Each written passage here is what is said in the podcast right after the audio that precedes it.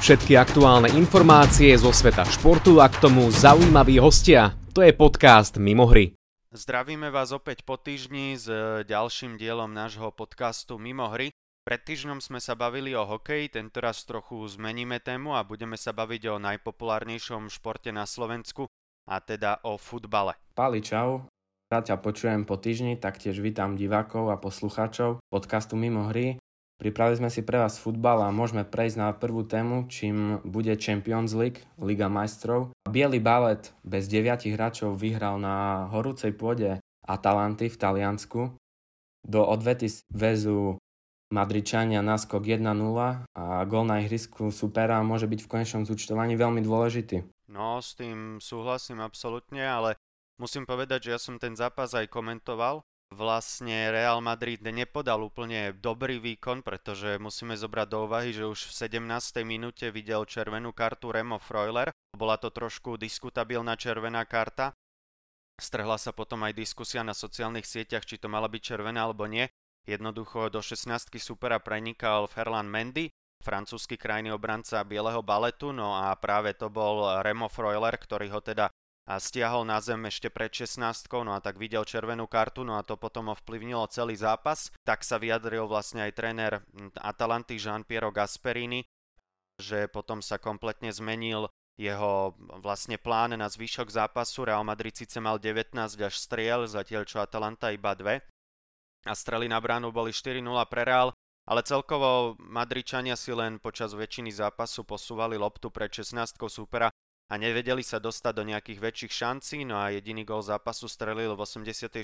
minúte práve Ferlan Mendy. To bolo strelou spoza 16 pekná obaľovačka ku tyčke, ale tiež to nebola nejaká vypracovaná šanca Realu, takže myslím si, že aj Zinedine Zidane sám po tomto zápase na tlačovke priznal, že ten výkon Realu bude musieť byť podstatne lepší doma, pretože keď Atalanta bude hrať s 11 hráčmi po celý zápas, tak Madričania môžu mať veľké problémy. Áno, tak od Atalanty sa určite očakával útočný futbal, ale po červenej karte musela nastať nejaká zmena štýlu, nejaká rotácia. Očakávalo sa, že sa už potom bude len Atalanta brániť a myslím si, že aj sa čakalo, kedy Real streli ten prvý gol, po prípade aj ďalší, ale ako sme už spomínali, 9 hráčov dôležitých vypadlo Realu a strelil len jeden gol. No a myslím si, že môžeme prejsť aj na ďalšiu 8 finálovú dvojicu, a to konkrétne zápas v Madride, kde Chelsea dokázala zvíťaziť po gole Oliviera Žirúda a francúzského hrotového útočníka a majstra sveta z roku 2018.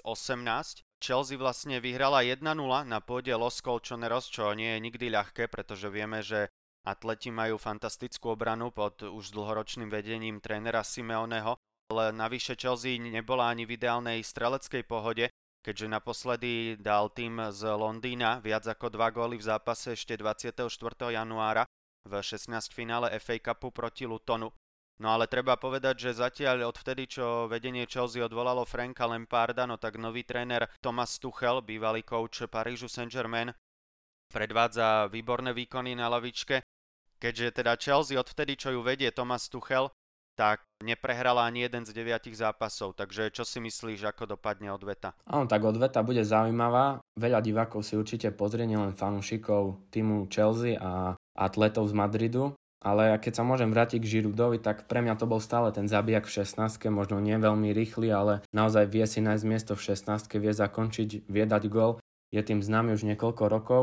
Dôležitý gol pre Chelsea a ako si spomínal, tá obrana atletov je naozaj skvelá, keďže Diego Simeone si určite zakladá na obrane, čo je aj vidno. Vlastne po sociálnych sieťach aj koloval taký vtipný obrazok. V jednom momente vlastne Los Colchoneros zbranili so 6-7 hráčmi na vlastnej polovici. Takže pre Chelsea to bolo určite ťažké sa prebojovať cez ten obranný val supera. Osobne som to nečakal, že by Chelsea mohla vyhrať hlavne teda na pôde atletika, ale dokázali, že naozaj majú tú kvalitu. Paradoxné je to, že ten gol dal Giroud, ktorý už má predsa len svoje roky, ale stále ukazuje, že je v dobrej forme, no a posily ako Kai Havertz, ako Timo Werner, hlavne teda títo dvaja Nemci zatiaľ v drese Chelsea sa neukázali úplne v dobrom svetle po tých veľkých nákupoch letných. Áno, tak určite zaostali za očakávaniami a čakalo sa od nich viac, hlavne od Wernera. Určite viac golov aj v Premier League a od Havertza nejaká tvorba hry a prihrávky kolmice vlastne finálne. Tak môžeme prejsť na ďalšiu tému, ktorú sme si pripravili pre vás a je to prekvapenie na úkor starej dámy z Juventusu. Môžeme to považovať jedno z takých väčších prekvapení 8 finále Ligy majstrov, keďže Juventus prehral 1-2 a jediný gól Juventusu strelil stále len 23-ročný Chase, pre ktorého to bol len druhý gól v uplynulom ročníku Ligy majstrov a družina okolo hviezdeho Cristiana Ronalda určite bude mať čo robiť v odvete, aby sa presadila a postupila. Čo hovoríš? No ja s tým súhlasím, ja už som sa bavil aj s kamarátmi a tiež som hovoril, že pre mňa osobne je práve táto prehra Juventusu na pôde Porta najväčším prekvapením 8 finále, pretože vieme, že Juventus má v svojom týme Cristiana Ronalda, no a to je hráč, ktorý vždy, keď ide do tuhého a špeciálne teda v Lige majstrov, tak dokáže dať tie dôležité góly, to je o ňom dobre známe. Ronaldo je najlepší strelec eh, tejto súťaže, no ale a prekvapilo ma, že v tom zápase proti Portu, ktorý som eh, tiež mimochodom komentoval, no tak tam Juventus hlavne tie nástupy do polčasov mal veľmi zle. Prvý gol prišiel už v druhej minúte prvého polčasu, no a hneď v prvej minúte druhého polčasu prišiel druhý gól a pri tom prvom gole to bola obrovská chyba, treba povedať, že defenzívy Juventusu ale aj tak stará dama nepredviedla dobrý výkon, no a jediný presný zásah Čiesu, to znamená prehru 1-2, no a Turinčania budú hrať doma.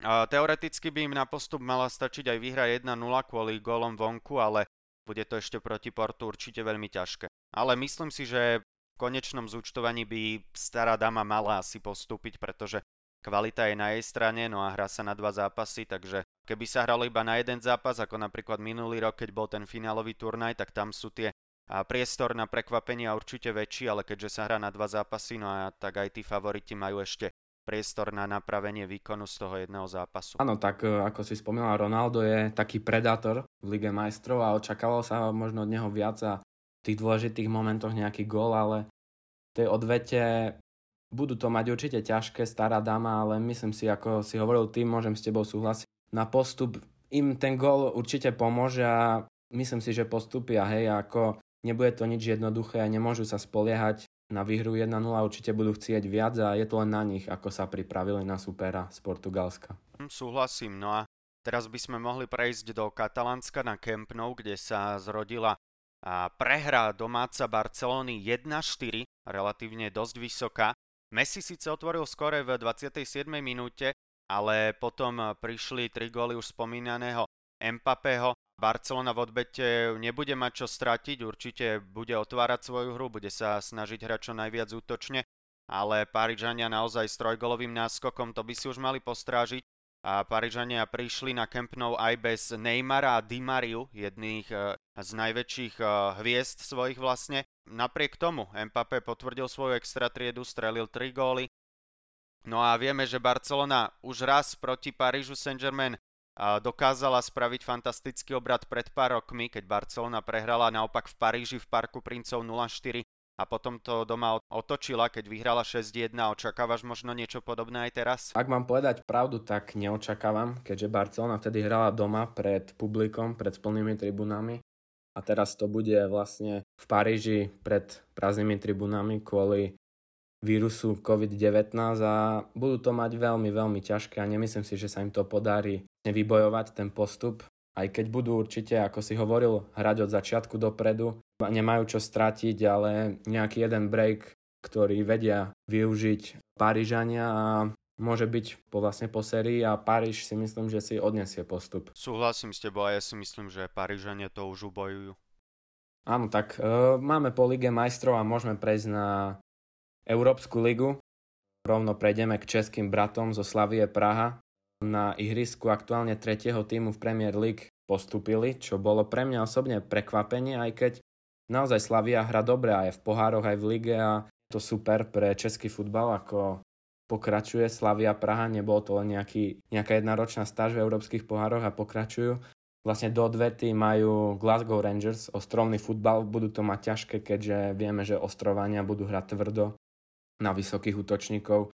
Bude tam veľa faulov a uvidíme, ako sa s tým vysporiadajú Pražania. To som tiež zvedavý. Pre mňa bol ten postup cez Leicester určite veľkým prekvapením, pretože Leicester momentálne v tejto sezóne Premier League podáva fantastické výkony. Momentálna tretia priečka je určite veľmi dobrá, no ale Slavia prekvapila. Ako si už spomínal, aj v tých minulých rokoch Slavia hrala aj v pohároch veľmi dobre. No a teraz proti Glasgow Rangers, ktorý trénuje legenda Liverpoolu Steven Gerrard, to bude tiež zaujímavé, opäť ostrovný futbal, po Lestri čaká a tento raz Glasgow Rangers zo Škótska, tak uvidíme. Uvidíme, ako sa im bude dariť. Ja si osobne myslím, že to pre nich bude zrejme konečná ale Slavia nás už vedela prekvapiť s Lestrom, tak prečo by to nedokázala aj z Rangers. Ale osobne verím viac eh, škótskému celku, ako to vidíš ty? Áno, tak eh, ja osobne budem to prijať chlapcom z Prahy, aj keď to budú mať naozaj ťažké. Bolo by to znova prekvapenie, ale Glasgow Rangers nie je až tak kvalitný ako Leicester a bude zaujímavé ten prvý zápas, taktiež druhý uvidíme, ako sú slavy a preniesie výsledok do odvety. Vieme, že Rangers hraje ofenzívny futbal pod taktovkou Gerarda Vlastne je to skvelým ukazovateľom. 157 gólov v 104 zápasoch, Takže budú to mať určite ťažké a obrana Slavie Prahy bude mať čo robiť. No a potom by sme si mohli povedať aj ďalšie prekvapivé vypadnutia. No a to konkrétne Neapolu. Neapol vypadol proti Granade, ktorá je aktuálne 8. týmom tabuľky španielskej ligy, to tiež bolo relatívne prekvapujúce. Potom vypadol aj Bayer Leverkusen, no a rovnako aj Hoffenheim, takže aj tieto eh, dva silné týmy z nemeckej Bundesligy a prekvapili ťa tieto vypadnutia tiež? Určite, hlavne vypadnutie Bayer Leverkusenu ma prekvapilo. Možno Hoffenheim ma až tak neprekvapil, keďže od začiatku sezóny sa im nedarí. V Bundeslige im patria 11. priečka. Podarilo sa im taktiež v pohári vypadnúť s druholigovým Furtom. No a ten Bayer Leverkusen je to pre mňa určite väčšie prekvapenie. Sice Young Boys Bern naozaj kvalitný tým, mladí chlapci už ako je známe z názvu. Vlastne vonku prehrali 4-3 a doma nedokázali streliť ani gól a prehrali 0-2, takže útočná sila Young Boys Bern je určite vysoká a Chlapci z Leverkusenu si len môžu spýtovať svedomie. No, s tým súhlasím, Leverkusenu určite uškodil aj ten odchod eh, najväčšej hviezdy Kaja Haverca, ktorý odišiel do Chelsea, ako sme už pred pár minútami spomínali, no a s touto stratou sa zatiaľ asi nedokázali celkom vysporiadať. Momentálne im v tabuľke Bundesligy patrí až šiesta priečka. No a v posledných týždňoch tiež vypadli s treťoligovým Essenom v nemeckom pohári.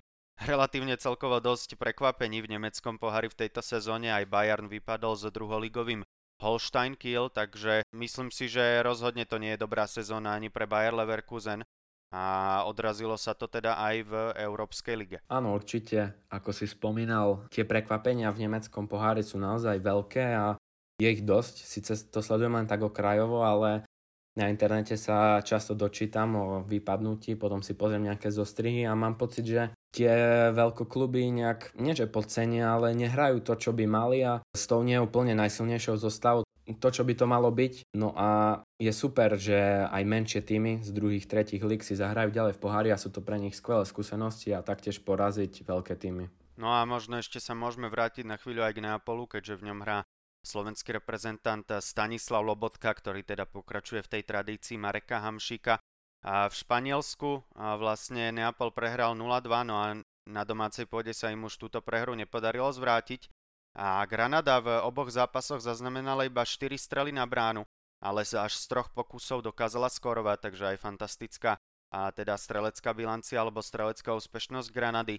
Stanislav Lobotka odohral v prvom zápase 64 minút, ale osobne si myslím, že zatiaľ to angažma Stanislava Lobotku pod Vezuvom nie je príliš šťastné nie je šťastné a nie, jeho výkony nie sú šťastné ani v slovenskej reprezentácii, keď sa mu nedarí. Možno ľudia alebo fanúšikovia, lepšie povedané, od Neapolu od neho čakali určite viac, minimálne to, čo od Mareka Hamšika, aj keď dotiahnuť sa na takú klubovú legendu, ako je Hamšik, bolo naozaj ťažké, ale Lobotka nehrá to, čo si od neho predstavovalo vedenie a fanúšikovia.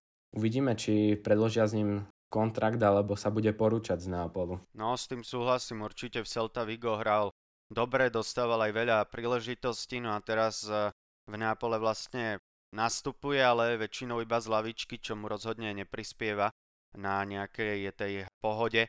No a uvidíme, no, lebo v reprezentácii ho tiež veľmi potrebujeme ako ten defenzívny štít v strede ihriska, ale ako si už spomínal, tie posledné zápasy slovenskej reprezentácie, tak tam Stanislav Lobotka vôbec nevynikal, skôr mal problémy aj s kondíciou. no a rozhodne nepatril k tým do- dobrým hráčom, skôr patril, aby som povedal, k tým horším. Áno, môžem s tebou súhlasiť, ako som už hovoril. Začneme hneď z Ostra, anglickou Premier League, najlepšou futbalovou ligou sveta. No a tam určite musíme spomenúť najprv Manchester City, pretože Citizens momentálne ťahajú neuveriteľnú šnúru 21 víťazstiev v rade. Celkovo neprehrali už 28 zápasov. Je to momentálne najdlhšia víťazná šnúra v histórii anglického prvoligového futbalu. Celkovo City ťaha aj 15 víťazstiev v Premier League a aj vďaka tomu, alebo hlavne vďaka tomu majú momentálne zverenci španielského kouča Pepa Guardiolu komfortný 14 už bodový náskok na čele pred mestskými rivalmi z United. No a prekvapením je určite aj to, že najlepším strelcom týmu je nemecký e, stredopoliar Ilkay Gundogan, ktorý má 11 gólov, takže čo na to hovoríš na túto dlhú sériu víťaznú? Áno, tak myslím si, že pre mňa to nie je úplne veľké prekvapenie. Možno po minulej sezóne, kedy Manchester City neukazoval to, čo by mal, alebo to, čo sa od nich očakávalo, tak teraz sa naozaj hecli a ako si hovoril, tá neuveriteľná šnúra 21 víťazstiev v rade je impozantná. 28 zápasov neprehrali a je to komfortný náskok, tiež ako si vravel a myslím si, že si to už postrážia a bude tam zaujímavý boj o tú druhú, tretiu, respektíve aj štvrtú priečku a Ilkay Gundogan s 11 gólmi je naozaj veľké prekvapenie, keďže vieme, že Manchester City má vo svojom kadri útočné esa typu Raheem Sterling alebo Sergio Aguero. Takže je super, že sa chytil aj niekto iný, konkrétne stredopoliar Gundogan a 11 golov je naozaj len skvelý ukazovateľ toho, že Manchester City sa naozaj darí túto sezónu. No s tým súhlasím a určite ten 14-bodový náskok, tak to už myslím si, ako si aj spomínal, že si to ustrážia, to by už nemali prísť o ten titul. Myslím si, že zaujímavé je aj to, že Manchester City vlastne e, túto sezónu nezačal vôbec dobre, pretože im sa nedarilo z úvodu, ale teraz zrazu prišiel nejak e, stred decembra, no a odvtedy neprehrali. Tá víťazná šnúra je naozaj impozantná, pretože čelili aj silným mužstvám, či už v rámci Premier League alebo v rámci FA Cupu. Konec koncov vyhrali aj nad Mönchengladbachom 2-0 v Lige majstrov, takže naozaj klobúk dole pred Pepom Guardiolom, ako dokázal svojich zverencov nastaviť mentálne na takúto víťaznú šnúru. Áno, tak môžeme prejsť rovno na ďalšiu tému. Veľkým pozitívnym prekvapením, hlavne aj pre mňa, je tým West Ham, vlastne, v ktorom hrá aj český reprezentant Souček. Štvrté miesto, 45 bodov, 26 zápasov. Je to naozaj skvelé a neočakávané, ale naopak minulá sezóna Kladivarom vôbec nevyšla, keďže skončili až 16. Ale túto sezónu je to úplne iná rozprávka. No s tým súhlasím, myslím si, že minulá sezóna bola veľkým sklamaním pre fanúšikov West Hamu, keď skončili až na 16. mieste v minulej sezóne a na, zbierali vlastne za plný počet 38 zápasov 39 bodov No a v tejto sezóne zatiaľ majú na svojom konte už ich 45, takže je to mimoriadne zlepšenie oproti minulej sezóne. Veľká vlna kritiky sa na hráčov West Hamu práve spustila po tej podarenej minulej sezóne, no ale túto sezónu dokázali, že patria teda k tým najlepším, no a to, že sa držia na štvrtej priečke pred týmami ako Chelsea, Liverpool, Everton, Tottenham, Arsenal, alebo Wolverhampton, tak to je naozaj obdivuhodné. áno, áno, určite to je obdivuhodné a taktiež bude zaujímavé sledovať, či si West Ham túto formu udrží ďalej. Možno kvalitatívne nemajú až tak skvelý kader ako napríklad Chelsea alebo Liverpool, ale myslím si, že tá tímová súhra, tá kvalita aj v kabíne, je vidno, že im táto sezóna zatiaľ veľmi sedí. No a možno by sme sa ešte na chvíľočku mohli pristaviť aj pri Chelsea, pretože tam sa vedenie rozhodlo, Určite to bolo ťažké rozhodnutie, ale napokon sa rozhodlo odvolať e, klubovú legendu Franka Lamparda z postu hlavného trénera, no a nahradil ho bývalý coach Parížu Saint-Germain Thomas Tuchel. No a tomu sa zatiaľ na lavičke Blues mimoriadne darí.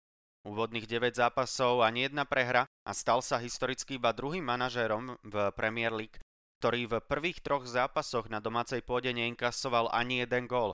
Okrem neho to už dokázal iba Brandon Rodgers v roku 2011, takže Očakával si, že môže takto sa Chelsea povzdvihnúť po zmene trénera? Áno, tak určite som to trochu aj očakával, keďže Chelsea potreboval nejaký nový impuls v týme a výmena im, ako je určite vidno, veľmi prospela.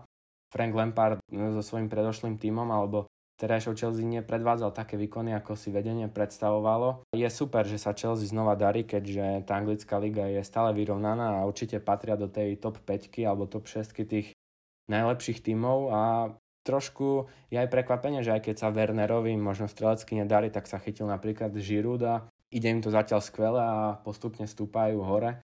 Premier League. Zaujímavé zápasy ich čakajú a bude to veľmi zaujímavý koniec súťaže, hlavne ako sme spomínali o tie priečky druhú, tretiu, štvrtú alebo piatu. Mm, s tým absolútne súhlasím. No a keď sme hovorili o prekvapení West Hamu, o prekvapení kladivárov, tak uh, najlepší strelci, tam tá tabuľka najlepších strelcov žiadne prekvapenia zatiaľ nepriniesla. Prvý je Salah so 17 gólmi, druhý Bruno Fernández z Manchester United s 15 gólmi, no a tretí kapitán Albionu Harry Kane so 14 presnými zásahmi, takže asi si to aj ty očakával, nie? Túto trojicu zhruba na čele. Áno, takže žiadne prekvapenie sa nekonalo. Salah klasicky výborný, taktiež Bruno Fernández, odborník na penalty z United a Harry Kane taktiež výborný, výborný útočník, skvelá orientácia v 16 podľa môjho názoru jeden z najlepších útočníkov v celej Premier League a naozaj je skvelé ho sledovať, ako sa vie zorientovať v 16 vie si výborne prihrať so Sonom na čiare, vedia si to pekne posunúť, aj keď sa možno to ten Hem úplne nedarí, ale určite fanúšikov teší aspoň Kane so 14 gólmi, aj keď by to určite radšej vymenili za tímový úspech. No a myslím, že môžeme prejsť aj na Peninský polostrov teraz, trošku na juh Európy. No a tam Inter zatiaľ po dobrých výkonoch aj s našim Milanom Škriňarom je na čele talianskej série A Naposledy Inter vyhral titul ešte v sezóne 2090 pod vedením kontroverzného trénera Joseho Mourinha. No a Juventus naopak, čo môže byť také malé prekvapenie, tak tápe a momentálne starej dáme patrí iba tretia priečka, no iba v úvodzovkách na pomery Juventusu. A keď vyhral naozaj už dobrých pár rokov za sebou, možno aj 8 rokov za sebou Scudetto, tak tretia priečka rozhodne nie je to, čo by si predstavovali tak eh, momentálne Juventus stráca 7 bodov na prvý Inter, takže ako možno vidíš zvyšok sezóny talianskej série? Dokáže podľa teba ešte stará dáma tento náskok Interu zmazať? Eh, je to možné, aj keď to budem prijať určite nášmu Slovakovi Škriňarovi, aby doniesol domov titul talianskej ligy, ale tá trenerská sezóna, prvá vlastne legende klubu Pirlovi, absolútne nevychádza, aj keď sú tretí, ale určite očakáva sa od nich viac. Možno síce Ronaldo znova ťaha strelecky, ale nie je to ideálne a taktiež prehra, ako sme spomínali už v druhom dieli, na pôde Porta bola prekvapajúca 1-2. No s tým súhlasím, je to prvá trenerská sezóna pre Andrea Pirla na čele alebo na lavičke Juventusu. On predtým trénoval iba mládež Juventusu, takže pre neho určite veľký skok. To v posledných rokoch sledujeme vlastne takýto trend, že kluby dávajú svoje hráčské legendy na lavičku prakticky bez akýchkoľvek trenerských skúseností, no a nevždy sa tento experiment podarí. Bavili sme sa iba pred pár minútami, pred pár chvíľami o Chelsea, kde to Frankovi Lempardovi teda úplne nevyšlo. A Andrea Pirlo zatiaľ tiež úplne mu to nevychádza na lavičke Juventusu, ale naopak napríklad taký Francúz Zinedine Zidane tak tomu to v reále v tých úvodných troch sezónach s troma víťazstvami v Lige majstrov vyšlo naozaj parádne. Áno, ako si spomínal, teda vlastne hradské legendy sa dostávajú na trénerské posty bez skúsenosti. Možno to je trošku od fanúčikov očakávané, že sú tam, kde sú, aj keď si nemyslím, že z pohľadu herného alebo tak je to úplne správne, keďže nemajú možnosť toľko trénerských skúseností, ako by mali mať, ale je to tak a uvidíme, ako sa s tým Juventus popasuje. Môžeme prejsť rovno na Atalantu, na skvelý útočný tým, ktorá pokračuje vo výborných výkonoch z minulej sezóny, znova strelajú veľa gólov. Spolu s prvým Interom sú so 60 gólmi najofenzívnejší celok ligy. Očakával si túto streleckú pohodu alebo streleckú efektivitu znova aj tento rok od Atalanty, alebo si si skôr myslel, že to bude len taká jednosezónna záležitosť? Tak ja už som bol minulú sezónu veľmi prekvapený z Atalanty, milo samozrejme, strelila až 98 gólov, pričom druhý najlepší útok bol práve Inter a ten ich strelil v porovnaní s Atalantou v úvodzovkách iba 81, takže naozaj Atalanta minulú sezónu absolútne strelecky explodovala, takmer dosiahla na 100 gólovú hranicu, čo v top 5 európskych ligách je naozaj doslova až nemysliteľné takmer. Takže klobúk dole pred Atalantou. No a túto sezónu myslel som si, že o niečo pôjdu dole, ale zatiaľ absolútne nezaostávajú za tou minulou sezónou. Patrí momentálne štvrtá priečka, majú rovnako bodov ako tretí Juventus. 60 gólov za 25 stretnutí, opäť fantastická strelecká forma, takže myslel som si, že o niečo horšie na tom budú, ale prekvapil ma opäť Jean-Piero Gasperini so svojimi eh, trenerskými skúsenosťami. Opäť Atalanta predvádza fantastické výkony a určite je to pre mňa prekvapením. No a myslím si, že v odvete proti Realu Madrid rozhodne nie sú bez šance aj napriek tomu, že doma prehrali 0-1. Áno, tak eh, družina okolo Gasperiniho to bude mať síce v Madride ťažké, ale taktiež si myslím, že je tam veľká šanca na postup.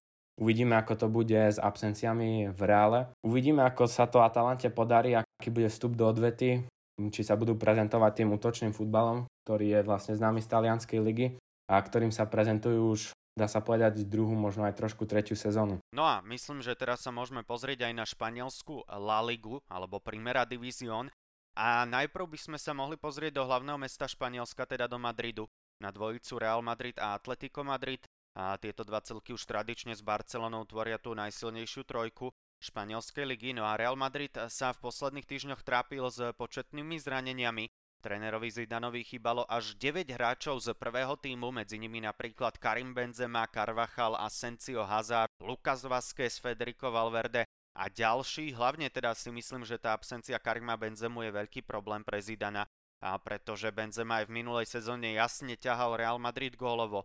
No a okrem Benzemu sa v ofenzíve prakticky nikto iný nepresadzuje. Ani Hazardovi sa nedarí, ten je samozrejme ovplyvnený zraneniami, ale nedarí sa strelecky ani mladým Brazílčanom, ani Rodrigovi, ani Viniciusovi. Tí zatiaľ jasne zaostávajú za očakávaniami, navyše na hostovanie odišlo viacero hráčov, ako napríklad Odegaard do Arsenalu, Rovnako je Borcha Majoral na hostovaní v AS Ríme, odišiel aj Lukajovič, ktorý je hrotový útočník, takže okrem Karima Benzemu tam už mal náhrod Zinedine Zidane pripraveného iba a rodáka z Dominikánskej republiky Mariana Diaza, takže tieto absencie sú určite veľmi nepríjemné pre Real. No áno, sú nepríjemné a Hlavne ten Karim Benzema, útočná sila, naozaj veľká strelec, ktorý vie dať gól a vie v tých najdôležitejších momentoch potiahnuť. Taktiež atleti prehrali doma proti Chelsea, ako si spomínal Atletico, taktiež sme spomínali v druhom dieli. Ten ich defenzívny futbal možno nevyšiel tak, ako si predstavoval tréner Simeone, ale Naopak v lige majú momentálne pred druhou Barcelonou až 5 bodový naskok a jeden zápas k dobru. No Atletico túto sezónu zatiaľ v domácej súťaži naozaj sa im mimoriadne darí, aj keď tam v uplynulom období mali aj sériu štyroch zápasov, z ktorých dvakrát remizovali a jeden dokonca prehrali. Takže zo štyroch zápasov tam strátili prakticky 7 bodov, ak dobre počítam ale inak cez celú sezónu to Atletico ide prakticky bez zaváhania. Darí sa im výborne, no a atleti budú chcieť využiť tú možno slabšiu chvíľku Barcelony, ale aj Realu Madrid. No a myslím si, že táto sezóna je ideálnym časom na opäť získanie titulu pre zverencov Diega Simeoneho. Samozrejme radi by k tomu pridali aj dobré umiestnenie v Lige majstrov, no uvidíme, ako dopadne odveta na trávniku Chelsea. Áno, môžeme prejsť rovno do Katalánska, do Barcelony, ktorá po napínavom priebehu napokon súboj so Sevillou postúpila do finále Copa del Rey. Vo finále sa stretne s úspešnejším tímom z dvojice Athletic Bilbao a Levante. Vlastne tam prvý zápas skončil 1-1. Taktiež Copa del Rey zaujímavá súťaž v Španielsku a Barcelona už tradične patrí k favoritom, taktiež v lige aj v pohári. Čo si myslíš, podarí sa im vo finále uspieť, alebo taktiež sa ťa opýtam, na ligu Barcelone sa podarí dohnať ten náskok na Atletico? Tak eh, Barcelona to je Tiež veľmi zaujímavý tým, samozrejme aj teraz bol zatknutý prezident Bartomeu bývalý, potom ho prepustili po jednom dni, ak sa nemýlim, takže v Barcelone to teraz vrie. Vieme, že pred sezónou sa skloňoval veľmi výrazne aj odchod prípadný Lionela Messiho, ktorý podľa viacerých médií bol doslova na spadnutie, napokon ale Messi v Barcelone zostal, čo je samozrejme mimoriadne dôležité pre fanúšikov Barcelony aj pre samotný marketing klubu, ale uvidíme na ako dlho, keďže Messi mu po tejto sezóne a končí zmluva. No a myslím si, že aj to, či Barcelona dokáže zabojovať a či už o titul v La Ligue alebo v Liga majstrov, aj keď tam už proti Parížu Saint-Germain budú musieť doháňať Katalanci trojgolové manko, tak aj to ovplyvní to Messiho rozhodnutie, či zostane alebo nie. Aký je tvoj názor Messi? Zostane v Barcelone alebo sa poberie niekam inám po tejto sezóne? Ako si hovoril, bude to záležať od veľa faktorov. ako bude spokojný. Možno nebolo na ňom vidno nejaké to zapálenie a šťastie pre hru v, tých, e, v posledných zápasoch, ale znova proti Sevi odohral výborný zápas, strieľa stále góly, ale myslím si, že nie je spokojný a je to na ňom vidieť. Či ostane, to je ťažko povedať, ale osobne si myslím, že toto môže byť pre neho jeho posledná sezóna v drese kataláncov z Barcelony. No aby som sa ešte vrátil k tej La Ligue, tak si myslím, že Barcelona už Atletico nedobehne. Myslím si, že ani Real a podľa môjho teda osobného skromného názoru teda už z Verenci Diega Simeoneho si ten náskok postrážia. Môžeme prejsť na nemeckú Bundesligu, to je posledná liga, ktorej sa dnes budeme venovať. No a tam dominuje Bayern, aj keď dominuje je možno trošku silné slovo, keďže Bavory majú momentálne pred druhým Lipskom iba dvojbodový náskok. No a posledné tri zápasy Bayernu v lige boli trochu divoké. Jedna remíza, jedna výhra a jedna prehra, takže tá forma na domácej pôde rozhodne nie je dobrá. No ale Bayern potvrdil víťazstvom v Lige majstrov nad Láciom na Stadio Olimpico v 8 finále teda, kde Bayern vyhral na pôde Rimanov až 4-1, že stále patrí medzi najlepšie týmy v Európe, ak nie, Bayern teda nie je tým najlepším týmom. No a zverenci Hansiho Flika už majú postup do štvrťfinále, myslím si, že prakticky vo Vrecku. No a doma v Bundeslige to už záleží len na nich, že či si ten dvojbodový náskok udržia, Bayern na to rozhodne má silu. Ale ako som už spomínal, tie posledné zápasy na domácej pôde neboli úplne presvedčivé. No áno, boli trochu divoké, ako si hovorila. Určite sa od Bayernu očakáva, možno trochu väčší náskok sa očakával, ale majú veľkú šancu na titul a myslím si, že ho aj vybojujú s kvalitou týmu, akú majú oni a ako sa do toho zamiešajú poháre, aký budú mať los, keďže ten postup už je v podstate istý, aj keď nikdy nehovor nikdy, keďže v športe sa už udialo veľmi veľa prekvapení a taktiež E, samozrejme vo futbale. Môj osobný názor, že Bayern e, si ten titul znova vybojuje. V Lige majstrov môže ísť určite, určite veľmi ďaleko, tak ako aj minulý rok siahli na povestnú ušatú trofej. No áno, to si myslím aj ja. Bayern mal tú minulú sezónu naozaj fantastickú, získal až 6 trofej, ak sa nemýlim. Túto sezónu je už jasné, že toľko trofej nepozbiera, keďže zverenci Hanzi Oflika vypadli v nemeckom pohári proti druholigovému Holsteinu Kiel po penaltách, čo bolo veľké prekvapenie, ale zisk Bundesligy aj už tej trofeje ešte je stále veľmi reálny. Áno, môžeme prejsť taktiež na najväčšieho rivala v lige, Dortmund, ktorý sa na druhej strane osobne pre mňa prekvapujúco trápi. Žlto-čierny patrí až 5. priečka 39 bodmi a už asi priepas nedohnateľnou 13 bodov stratou na prvý Bayern. Môj osobný názor je, že Dortmund to už asi nezvládne, ale v Lige majstrov stále žije. Zvládli prvý zápas v 8 finále nad Sevillou a hlavne skvelý Haaland sa na tom podielal už niekoľkú sezónu, keďže strieľa góly naozaj skoro v každom zápase a vyhrali 3-2, pričinil sa to naozaj veľmi, veľmi dobrým výkonom a čo hovoríš ty celkovo na Haalanda a Dortmund v tejto sezóne? Tak Dortmund v Bundesliga je zatiaľ určite veľkým sklamaním. Oni držali krok s Bayernom možno v úvode, ale v posledných zápasoch už je to naozaj veľká bieda. Haaland, no tak Haaland myslím si, že spolu s Kylianom Mbappem eh, je najväčší vychádzajúci talent tej novej generácie.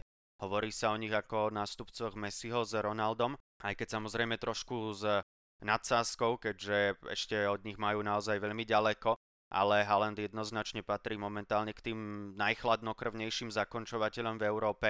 No a darí sa mu aj v Lige majstrov, takže povedal by som, že je to podobný typ ako Cristiano Ronaldo, tiež veľmi cieľavedomý, veľmi ho zaujíma, aby vyhrával. Tiež góly sú jeho doslova potravou, ak by som to tak mal nazvať, takže tiež si na nich veľmi potrpí. Áno, tak Haaland je, ako sme spomínali, naozaj skvelý, čo patrí aj ukazovateľom, napríklad to, že v Lige majstrov v 5 zápasoch strel 8 gólov, minulú sezónu, síce cez zranenia, 2 zápasy, 2 góly, v podstate stále si drží ten priemer jedného gólu na zápas v Bundeslige taktiež túto sezónu 18 zápasov, 17 gólov, síce tam nie je ten priemer gól na zápas, ale stále sú to naozaj vynikajúce čísla. Norský strelec e, určite bude patriť k najväčším hviezdám futbalu, čo už si myslím aj patrí teraz. Vlastne sa to ukázalo aj v 8 finále Ligy majstrov v tých prvých zápasoch.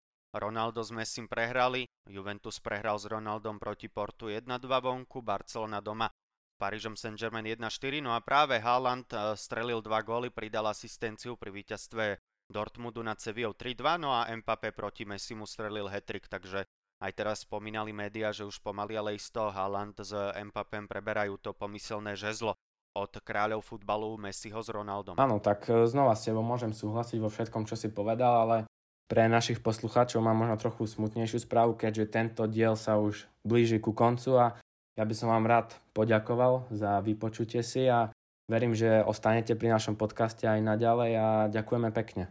Áno, ďakujem vám veľmi pekne za priazeň, no a budeme sa na vás tešiť opäť niekedy na budúce. Všetky aktuálne informácie zo sveta športu a k tomu zaujímaví hostia. To je podcast Mimo hry.